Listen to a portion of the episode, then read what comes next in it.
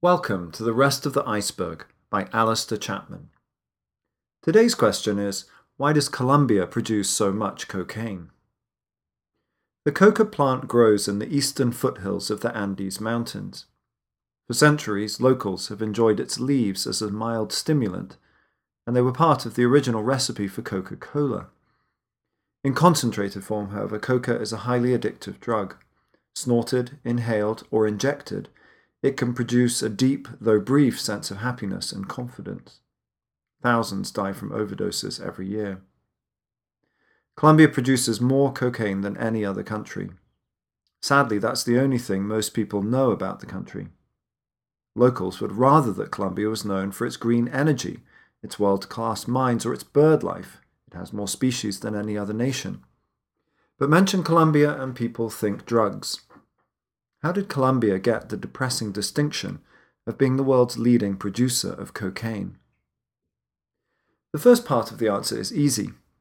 In the 1990s, the government of Peru began to shoot down planes that were running drugs out of their country.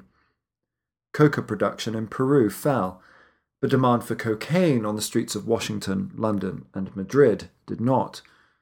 So farmers in Colombia cultivated more coca bushes they produced only 14% of the global crop in 1991, but 80% by 2004. How are Colombian farmers able to grow so much of a plant that's illegal?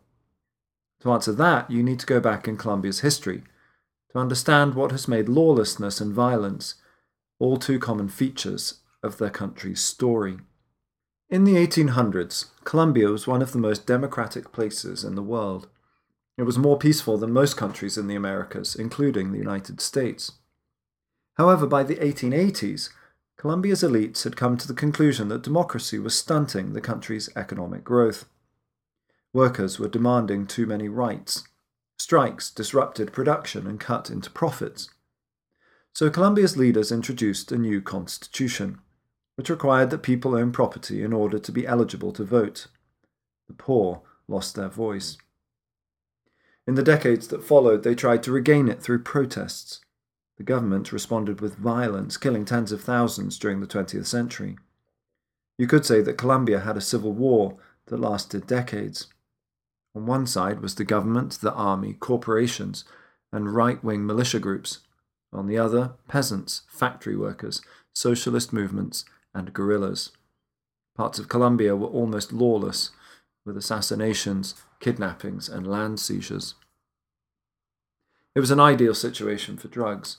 Illegal armed groups on the right wing and the left found narcotics to be an excellent source of income.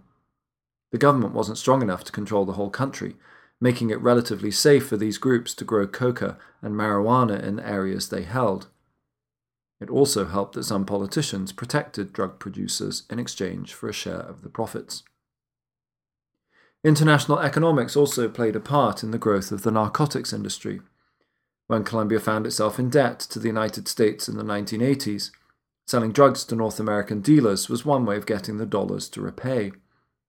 In the 1990s, liberal market reforms led to higher unemployment, which made jobs in the drug trade more attractive. In recent years, there has been progress towards peace. FARC, the main rebel group, has promised to disarm. The government is paying farmers to destroy coca bushes and plant new crops. In some areas, they are spraying the plants with herbicides. President Juan Manuel Santos, who negotiated the peace treaty with FARC, won the Nobel Prize. But the road to peace is proving slow and frustrating. Colombia hasn't always been a major producer of cocaine. That gives reason to hope that it may cease to be one.